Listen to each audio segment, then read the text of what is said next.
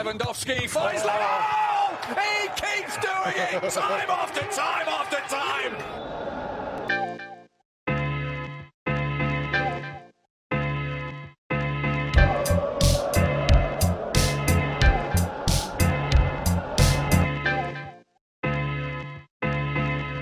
Dzień dobry wieczór, witają Was bardzo serdecznie. Jakub Jakubiec i Wiktor Piechowski, a to jest podcast Panu Bogu w okno. Pomimo meczów europejskich rozgrywek, polscy kibice w tym tygodniu skupiali się bardziej na potyczkach naszych reprezentantów. Juventus Wojciecha Szczęsnego rywalizował z AC Milanem w bezpośredniej potyczce o Ligę Mistrzów. Łukasz Fabiański próbował przybliżyć West Ham do czwartego miejsca w Premier League, a Kamil Jóźwiak uratować posadę Wayne'a Runeya jako trenera Derby County. Fantastyczny mecz rozegrali również Piotr Sieliński oraz 19-letni Nikola Zalewski. Natomiast to, co zrobił Robert Lewandowski w ten weekend, jest bez dyskusji najważniejszą informacją dla wszystkich kibiców w Polsce. No właśnie, kolejny hat-trick, hat-trick, który przybliża Roberta Lewandowskiego do y, pobicia tego upragnionego rekordu Gerda Millera, o którym sami też się wielokrotnie tutaj rozwodziliśmy. Czy jest to możliwe? Jak najbardziej tak. W tym momencie możemy już to powiedzieć z czystym sumieniem. Nawet tuż po tej kontuzji, kiedy Robert Lewandowski jej doznał, wierzyliśmy podskórnie, że jest w stanie strzelić tyle bramek w te pięć spotkań, które mu zostaną do końca sezonu. No i jak na razie ten plan jest y, absolutnie realizowany. A przed Robertem są dwa zespoły, które no myślę, że mogą mieć dziurawą defensywę w starciu z Bayernem Monachium. Mowa o Freiburgu i mowa o Augsburgu, także kto wie, może Łukasz Gikiewicz tutaj Robertowi troszeczkę pomoże. Też liczyłbym na to, to byłby taki dobry polski gest, można tak to określić, ale musimy wziąć pod uwagę jedną rzecz, że Robert Lewandowski strzelił trzy bramki w meczu z najtrudniejszym wydawałoby się rywalem, z Borussią Mönchengladbach, gdzie źrebaki grały fenomenalnie źle tak to można określić. Robert Lewandowski robił na boisku praktycznie co chciał i chyba ukoronowaniem jego występu była piękna bramka strzelona nożycami z kąta. Chociaż ja też nie wiem jak to Jan Zomer tam wpuścił, bo to ja wiem, że to się działo bardzo szybko i tam też znowu był błąd w kryciu, bo w zasadzie każda z tych bramek padała z powodu jakiegoś błędu jednego czy drugiego obrońcy.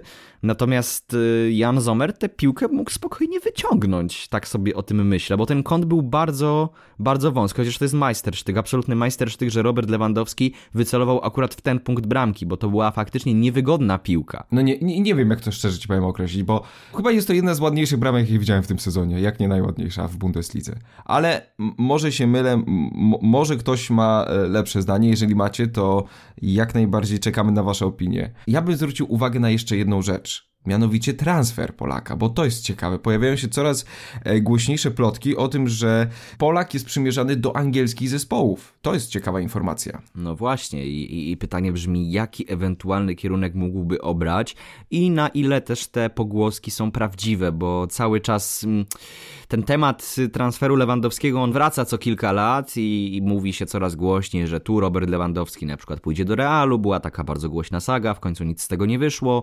Teraz jest bardzo głośno na temat tego, że Lewandowski miałby odejść do któregoś z angielskich zespołów, tylko pytanie brzmi, na ile w tym gadaniu Piniego, Zachawiego możemy znaleźć jakieś prawdziwe informacje, bo Bayern raczej nie powinien pozbywać się Roberta i doskonale myślę o tym wszyscy wiedzą i myślę, że też y, Karl-Heinz Rummenigge też nie jest głupi i że nie chce się pozbywać swojego najlepszego zawodnika. I jeszcze ten mecz z Borussią Mönchengladbach chyba tylko to podkreślił, że to jest najważniejszy piłkarz w tym momencie dla Bayernu Monachium, zaraz może obok też Tomasa Millera czy Manuela Neuera na przykład. Dużo zawodników odejdzie z Bayernu Monachium po tym sezonie. Wiemy już, że Dawid Alaba opuści, opuści klub. Boatengowi też na przykład kończy się kontrakt, także czy będą chcieli się pozbywać y, Roberta Lewandowskiego? No chyba, że Erling Haaland przyszedłby w jego miejsce. To jest chyba jedyna opcja. Ciekawą informację podały angielskie media, które sugerują, że Manchester City może być bardzo zainteresowany Robertem Lewandowskim. Osobiście byłbym bardzo daleki od takich E, przemyśleń, jednak po dłuższym zastanowieniu to wcale nie jest taka nierealna mm, propozycja, ze względu na to, że Ostatnie mecze pokazały, że Manchester City nie posiada środkowego napastnika na miarę możliwości reszty drużyny. Mówimy tutaj o Sergio Aguero i Gabriele Jezusie. I być może to jest dobry Nie pomysł. znęcajmy się może nad Sergio Aguero za tego zmarnowanego karnego, bo to było mm, tak żenujące jak Ademola Lukman, który próbował Łukasza Fabiańskiego w ten sam sposób pokonać. Myślę, że chciał ośmieszyć Eduarda Mendiego Sergio Aguero w tym spotkaniu wygranym przez Chelsea koniec końców 2 do 1. Chciał ośmieszyć Eduarda Mendiego i nic z tego nie wyszło, a sam, no patrząc po meczu, wyglądał trochę jak błazen Sergio Aguero, mimo ogromnego szacunku, jakim go darzę, no po prostu popełnił fatalny błąd, ale to tylko pokazuje, że ten piłkarz nie jest już w takiej dyspozycji jak za starych, dobrych lat, że te kontuzje, one odcisnęły piętno na jego formie. Dodatkowo jest Gabriel Jesus, który jest dosyć chimerycznym napastnikiem i tak naprawdę Manchester City częściej ostatnio korzysta z wariantu bez napastnika i pytanie, co by było, gdyby ten klasyczny napastnik w postaci Roberta na przykład się tutaj pojawił. Jeśli zostaje Guardiola, no pamiętajmy, że panowie razem już współpracowali. To, to wcale nie jest wykluczone, żeby ta współpraca była owocna, a Manchester City miałby już taką ofensywę, że no tylko łapać się za głowę tak naprawdę. Możemy dla przykładu zobaczyć sytuację w Manchesterze United, gdzie Edinson Cavani, zawodnik z ogromnym doświadczeniem i ilością zdobytych bramek w karierze, przyszedł do Manchesteru United i widać jego, powtórzę się, doświadczenie, którym dzieli się ze swoimi młodszymi partnerami i taka pomoc w momencie, kiedy Robert przychodzi do Manchesteru City i może rozwinąć zawodników Bernardo Silva czy Phila Foudena, to jest coś ciekawego. Tutaj Robert miałby możliwość bycia też mentorem i piłkarzem. Coś, czego oczekiwałbym jako kibic od takiej dużej gwiazdy.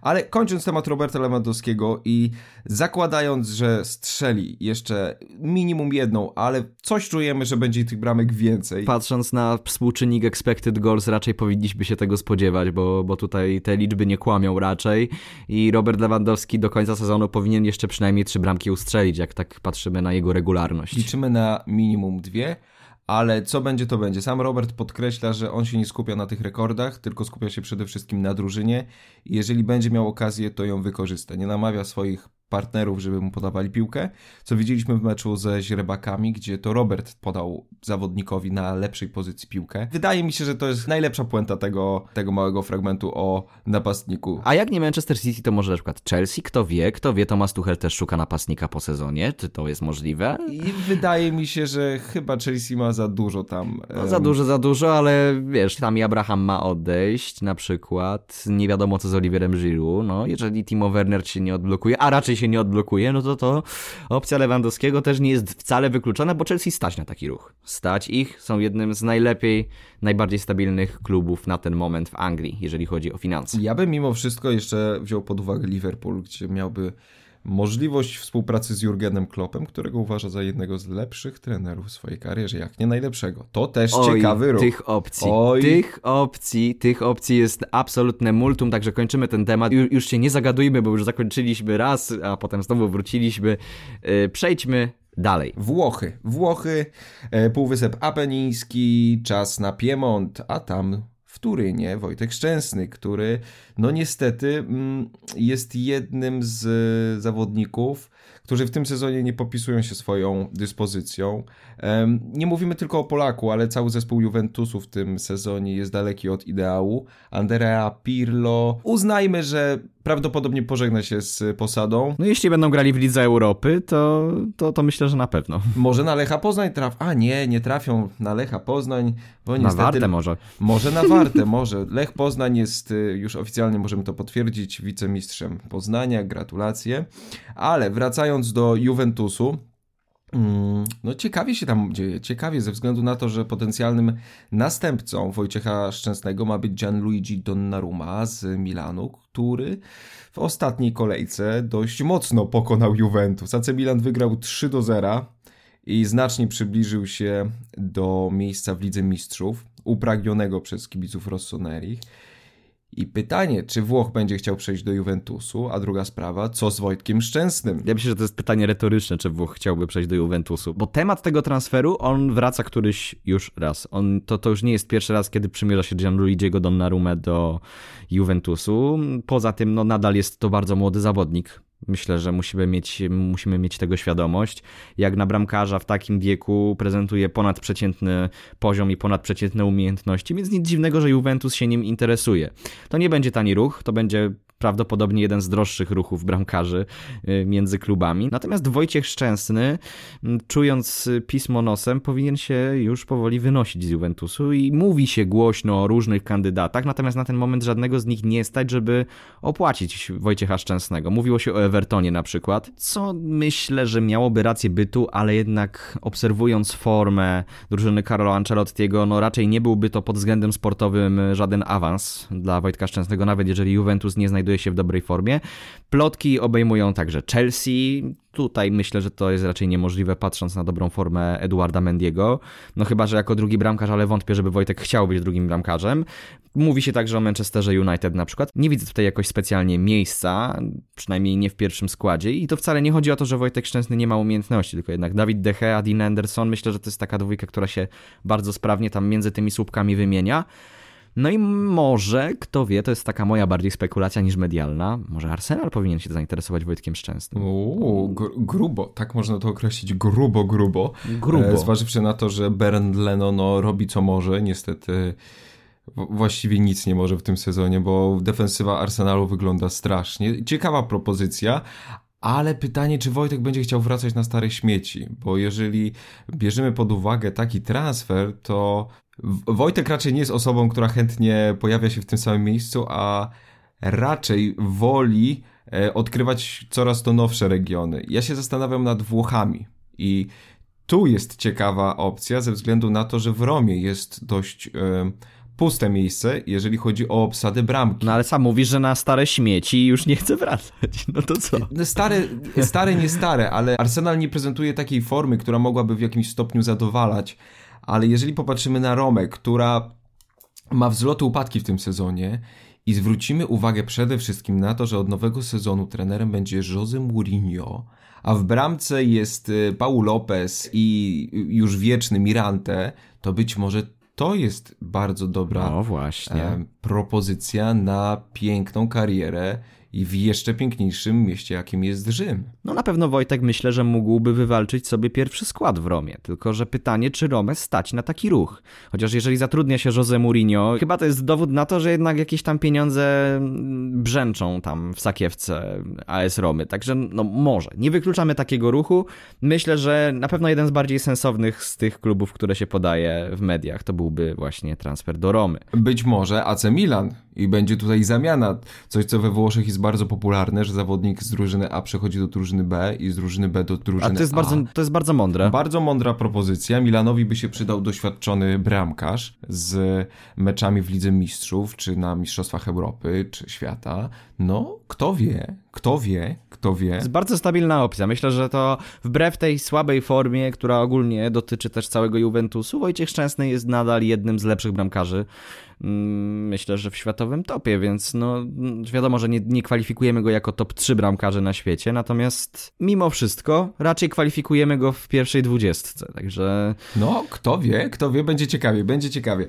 Ja bym chciał wrócić na sekundkę do Rzymu, ponieważ tam, ku mojej uciesze, fana włoskiej ligi, mamy nowego Polaka, który staje się powoli zawodnikiem wyjściowej czternastki, piętnastki, coś takiego. Mówimy tutaj o Nikoli Zalewskim, dziewiętnastolatku urodzonym we Włoszech, jednak reprezentującym polską kadrę młodzieżową. Zawodnik wybiegł w meczu z Manchester United i przyczynił się do zdobycia bramki. Co prawda samobójczej Manchester United, ponieważ UEFA nie zaliczyła Polakowi tej bramki, jednak w ostatnim meczu zawodnik popisał się asystą przy jednej z bramek w meczu z Crotone. No pytanie, pytanie, pytanie, co tu, co tu? Tu będzie, co tu będzie. Być może Jose Mourinho, który będzie od nowego sezonu trenerem, ma nowego, jakby to określić, Piotra Zielińskiego. Może cię trochę zmartwię, Wiktorze, natomiast przypomina mi się taka anegdota z Jose Mourinho i z Kevinem De Bruyne, gdzie Kevin De Bruyne był zawodnikiem raczej rezerwowym i Jose Mourinho wezwał go na rozmowę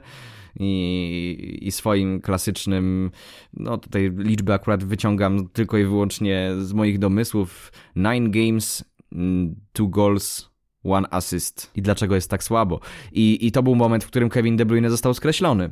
a też był młodym talentem, który wtedy był właśnie tak postrzegany, który mógł stać się wielkim piłkarzem i stał się wielkim piłkarzem, ale po odejściu z Chelsea, a do tego odejścia przyczynił się bezpośrednio Jose Mourinho. Także no nie wydaje mi się, że Mourinho ma zbyt dobre relacje z młodymi piłkarzami i to jest trochę problem. Jose Mourinho nie za bardzo ufa mam przynajmniej ja takie wrażenie, tym juniorom, a Nikola Zalewski to jest rewelacja Primavery, bo te liczby też się nie biorą znikąd, że teraz Zalewski wchodzi i, i zalicza naprawdę dobre występy. To nie jest przypadek. We włoskiej Primaverze, w drużynie młodzieżowej Romy radzi sobie bardzo dobrze, jest jedną z gwiazd tamtej drużyny, więc nic dziwnego, że został przesunięty troszeczkę wyżej.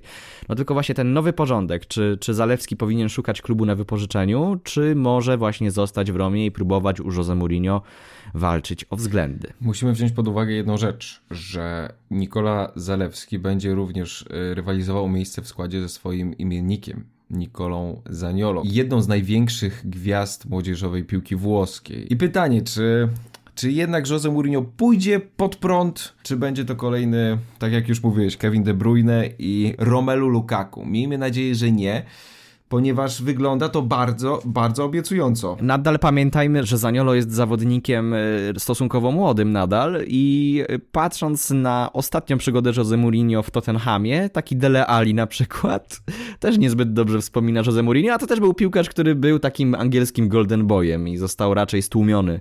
To też swoją drogą już pomijam fakt, że forma była nie ta, natomiast Jose Mourinho też swoją cegiełkę dołożył, żeby ten piłkarz nie czuł się zbyt komfortowo w klubie. Jose Mourinho bardzo lubi, to też widać na przykładzie e, Manchester United, który prowadził, ale ostatnio Tottenhamu, gdzie większe zaufanie pokładał w których sam kupił. Mówimy tutaj na przykład o Heibergu, który z miejsca stał się głównym środkowym pomocnikiem zespołu. To samo dotyczy Stevena Bergwajna. No jedyne co to Gareth Bale raczej nie, nie cieszył się względami, a po odejściu Jose Mourinho jest chyba jedną z jaśniejszych gwiazd Tottenhamu w tym momencie. Jest starszy od swojego trenera, być może to doświadczenie wreszcie coś, yy, co, coś pomaga. Być może e, nauka odległości z golfa też pomaga w zdobyciu bramek. Tego nie wiemy, może kiedyś się dowiemy. Wróćmy na sekundę właśnie do angielskiej ligi, a właściwie jej zaplecza, bo tam ciekawie i... No istny roller coaster tam, tam się wydarzył. Tak, to jest dobre określenie, roller coaster, ponieważ widzimy jak z jednej strony Polak się cieszy z bezpośredniego awansu, z drugiej strony Polak będzie walczył w barażach, a z trzeciej strony Polacy, bo mówimy tutaj o Derby County, walczyli o byt w Championship. No i właśnie i, i, i, trochę to jest taka, taka sytuacja, w której myślę, że nie możemy się cieszyć e, z niczego. Możemy się co najwyżej ucieszyć i uśmiechnąć, że Christian Bielik i Kamil Jóźwiak nie spadli do League One, tylko zostali w Skybet Championship.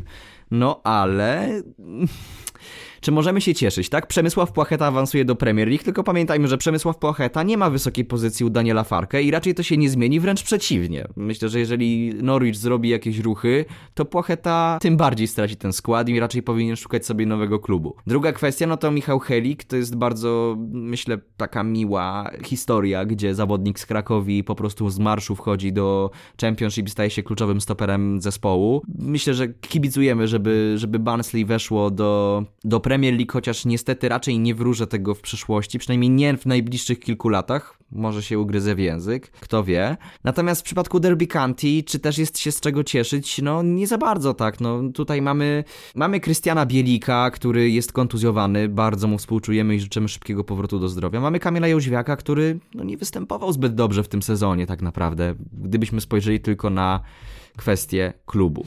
Pytanie właśnie odnośnie Derby County jest takie, czy to zawodnicy nie są na poziomie e, dającym prymat w Championship, czy może trener nie jest adekwatny? Bo aktualnie szkoleniowcem jest Wayne Rooney, który, jeżeli popatrzymy na niego statystyki jako trenera, są dość słabe. No niezbyt dobre. Praktycznie jest to przegrana za przegraną, ewentualnie jakiś remis i okazjonalne zwycięstwo. Jeżeli porównamy to do tego, co było dwa lata temu, gdy były piłkarz Frank Lampard przejmował drużynę, no to tam się działo. Tam się działo, tam był Mason Mount, tam był gol za golem, e, tam, był, tam była walka o awans do Premier League. Barany wyglądały tak, jak powinny wyglądać. A tutaj jednak mimo wszystko widać, że trener nie stawia na młodych zawodników, tylko próbuje grać jakimiś, e, no można to określić tak, zawodnikami z większym doświadczeniem, ale z mniejszą perspektywą na przyszłość. Co jest dosyć e, klasyczne dla klubów Championship, gdzie raczej na takich zawodnikach opiera się ten cały kolektyw. No tylko do, dokąd to prowadzi? Czy Wayne Rooney na pewno jest dobrym człowiekiem na właściwym miejscu? Bo Derby County, kiedy jeszcze było pod wodzą Franka Lamparda, było takim klubem, który prosperował nawet do gry w Premier League. Gdzieś tam roztaczano tę wizję, że to już niebawem, ale no jednak ten sezon to zweryfikował i raczej bili się o utrzymanie. Co więcej, bili się o to utrzymanie do samiutkiego końca. W 45 minucie stracili bramkę w meczu z Sheffield Wednesday, w meczu o wszystko dosłownie dla tego zespołu. Potem Martin Walkhorn w 49 minucie strzela bramkę dla Derby County. Patrick Roberts notuje kolejne trafienie i mamy tutaj już wtedy 2 do 1 i już się wydaje, że wszystko będzie spokojnie, kiedy Callum Patterson, zawodnik y, znany z tego, że potrafi grać praktycznie na każdej pozycji, strzela bramkę na 2 do 2. Potem tracą kolejną bramkę, no i Sheffield wychodzi na prowadzenie 3 do 2. Natomiast na całe szczęście w 70 jeszcze 8 minucie mamy rzut karny yy, i kolejny raz Walkhorn strzela bramkę dla Derby. No i Derby utrzymuje się w Championship ale to jest takie trochę słodko-gorzkie, nie powiesz? Dla mnie jest to dość smutne, ponieważ akurat temu zespołowi jakoś e, od dawna kibicuję i oglądając to, jak w przeciągu dwóch lat spadł na samo dno praktycznie drugiej ligi angielskiej, no to jest to smutne i mam nadzieję, że trener Wayne Rooney pożegna się z posadą i wejdzie tam profesjonalista, który zna się na rzeczy. Brzydko mówiąc, to się nazywa, że, że jako menedżer zespołu jest tak zwany WF-ista. To też tak dosyć nieprzyjemnie nazywano Ole Gunnara Solskiera na przykład, kiedy te wyniki Manchester United nie były, nie były zbyt dobre. No i tutaj myślę, że ten, to określenie WF-isty jest bardzo adekwatne w przypadku Wayne'a Runeya, niestety. Niestety, ale jest i mam nadzieję, że nie będzie już kolejnego WF-isty, nie będzie kolejnego celebryty, jak było w przypadku Filipa Koku, a pojawi się szkoleniowiec, prawdziwy szkoleniowiec, który będzie miał wizję tego zespołu, a nie odgrzewał stare kluchy. Tym akcentem bardzo Wam dziękujemy za ten odcinek. E, byliście z nami, jesteście i coś czuję, że będziecie. Panie Jakubie, jakieś słowo? Yy, no właśnie, mam nadzieję, że z nami zostaniecie. Jeżeli oglądacie nas na YouTubie, to zostawcie proszę łapkę w górę i subskrypcję. Bardzo się będziemy z tego cieszyć, może jakiś komentarz.